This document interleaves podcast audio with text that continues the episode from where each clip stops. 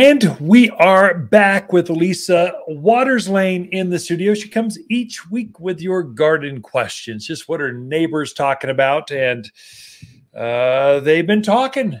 We had a record weekend, Mother's Day weekend, Yeah. just kind of set all kinds of, blew past all kinds of 61 years, blew past all those. so people were energetic. I think part of that's compressed Yeah. Season. It was cold so long, people Mhm. waited, and normally would they would have planted two, three weeks earlier, but they didn't. They planted now, and so we had it compressed. So I would agree. I'll take it either way. Either It's way, we'll take it. It's nice to see people out gardening, working in their yards. That's exciting. I actually like spring because you get to see all your garden friends coming back. You haven't seen them because it's like snowing and and it's just cold outside. Now it's uh, everyone's out. Yep. It's kind of get to see that that community of gardeners is very Mhm. tight knit. Right. Fun to see everyone. Very much so. Yes. So gardening questions. what are we talking about, my Well, love? Sure. So Ashley's in Prescott. She has some roses that have lots of wonderful buds, but those buds are not opening and they look kind of brown on Yeah. the roses. She Dang wants to know, by golly, what happened? How do they fix it? Yeah. Make it better. so I mentioned that the previous segment, but Ah. basically it was that was on trees, but they're uh, thrip get into roses as well. Mhm. And so what happens is where that rosebud comes out, there's a little tiny bug that crawls inside the bud and it starts they nest. There's more than one. It's like a whole community of, of thrip or, or no-see-ums are inside the bud. If you were to actually break open that bud, you'd see bugs kind of jumping around inside the bud. They're eating the flower from the inside out. And that's why I tell folks um, you should put rose food with systemic on your roses earlier. So it's it's like like April and, and, and March even. Put it on so the plant will actually absorb this food and with the bug inhibitor inside the actual rosebud. And so that's what you it's too late now because they're already in the bud. So what do you do? Pray over your roses. That's all you can do. There's no way to get them once they're inside the bud. We can spray them. So I would say spray right now, no question, with triple action. It's a neem oil. It actually uh, uh, will, will take care of any bugs that are exposed onto the, the plant itself. So at least you don't have more damage. It's hard to get it inside the bud. Focus inside the buds as on the buds as best you can. It does have a fragrance to it. It's got a, a- an odor that insects don't like. So you get a repelling action that'll help keep off the the aphids, the thrip that are coming that, that will keep coming, uh, and then fertilize with the rose food with systemic. Do it, do it now. So it's, it's better to do it late than never. Uh, and then some of those buds won't open. Most, I think, will. And as it opens, that that damaged or that brown or black petals, they kind of float to the outside, and the inside will be beautiful. And so I think it's it's you're going to recover, Ashley. You'll be fine. But now you know for next year, prune back in March, and then right afterwards fertilize with the rose food with systemic. And really, you're only doing that early spring Mhm. because this is when this bug shows up. It doesn't. They don't like summer. Right. They like spring. They like the cool, long days. This is when they thrive. It'll also help you with aphids. Watch out for aphids. They're starting to show up They're now right as well.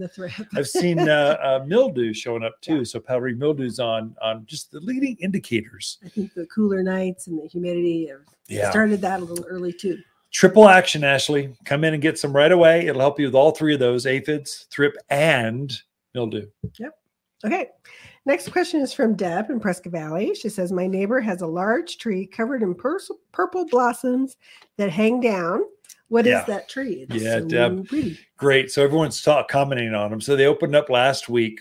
They always open up for Mother's Day. If you want a beautiful shade tree for for years and years, for decades of, of Mother's Days to come, you plant purple robe locusts. That's what that that tree is. So there- there's a big tree out there at all elevations. They've probably been blooming longer over in the Verde Valley, that Mhm. that uh, that side of the hill, the Sedonas, Camp Verdes, those areas. That's purple robe locust. Then over here, this side of the hill, a little bit higher elevation, They just opened a few days ago. And so those are, it's got a wisteria kind of flower that hangs down about a foot, eight inches or so. And the, the tree is just covered. And it will bloom like that for darn close to a month. Mhm. And then it's just this beautiful shade tree up to about 35 feet tall, about 20 feet wide. And then locust, anytime you hear the word locust, locust is a great tree for here. So they generally have smaller leaves. So they take our wind, they don't dry out as easily. Uh, there's another one that's a companion to that, that's a, a cousin called golden locust or honey locust. You're seeing this bright, bright yellow tree right now. That's golden locust. Uh, that, that that they go together. So th- they take the wind. They're drought hardy. Now the golden locust doesn't bloom so much, but the foliage is so stunning that you just go wow, and it looks really good against the the native blues, dark greens, Mhm. companion planted with aspens, just as a good contrasting plant. Then, as we mature, that plant will actually turn green. So it's green through the summer, but the new growth is always gold. For the purple robe locust, it always puts on the flower first, then it then it leaves, and so you see this dramatic, like it's it's noticeable when you see it in bloom. you- You're going, wow, I got I got to have me one of them. It's pretty fast growing for a locust, right? Oh, very purple robe, fast. Yeah. Yeah, very fast. All right. We covered that. I did. I was waiting for you to comment on the accent I use. I, I got Oh. out of my box going, I don't even know where that came from. I'm so used to hearing you do that. I don't know, sir. Never mind. I'll, Let it go. I'll just start offending people. Yes. Stick with my Irish accent. No. Matey. Matey? Yeah, I know. I'm not even going to go there. All right. Jack from Prescott says you mentioned using different products for great tomatoes, but I didn't write down what you mentioned. And can you cover that again, please? Jack, you gotta take better notes. this is super easy, and there's a YouTube on that. I just, just shot one on our Oh. YouTube channel, and go go take a look, or type in tomatoes in our website, wattersgardencenter.com. There's a search bar. Type in tomatoes. Probably the handout and the video will show up. So we try that's a repository of all garden content that we produce here. So Jack, it's an easy way to go back and take a look. So for those of you that are driving down the road right now, if you're note takers, pull over, pull up the notebook, take notes. Otherwise, just go to the website, wattersgardencenter.com, type in tomato, it'll pop right up for you. But here's what it was. So whenever I am planting tomatoes, just planted one yesterday morning, there are three things I do. One, plant it deep. And then at the bottom of that tomato, where the roots are going to grow through it, sprinkle a little bit of aqua boost crystals. I wish I had. I could show that on for our video folks tuned in, but for the audio folks, visualize for me.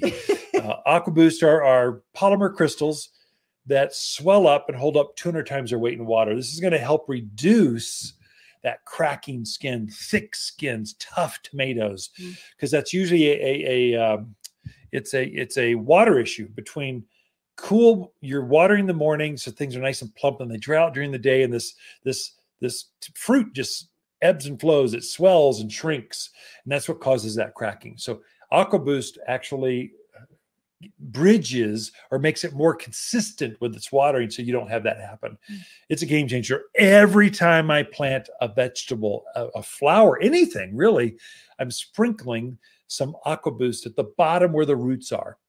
In addition i mentioned two products that i'm that i'm spritzing the vegetable garden with us specifically tomatoes and peppers are the most famous but tomato set tomato and pepper set is what it's called here. Uh, when the plant is up to size and starting to set flowers spritz it. Start every other week spritz that plant with um, basically fruit set or tomato and pepper set. It'll force the plant to slow down and start to set more fruit.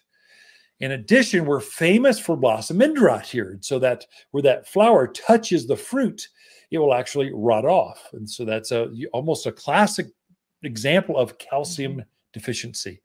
So there you're spritzing again another kind of ready to use spray. You're spritzing the plant with um, yield booster yield I'm trying to go What going, is it? What is it? Yeah. yield booster. So yield booster and blossom set, those two things once a week, just change them off and you will have unbelievable fruit count uh, larger fruits, sweeter tasting because calcium brings out the flavor of your vegetables. That's aqua boost Yield Booster, and pepper, uh, tomato and pepper set. There you go. Jack, you got it all. Again, check the website. We were out of time like 10, minutes, 10 seconds ago. Ken and Lisa Lain, the Mountain Gardeners, be right back after this.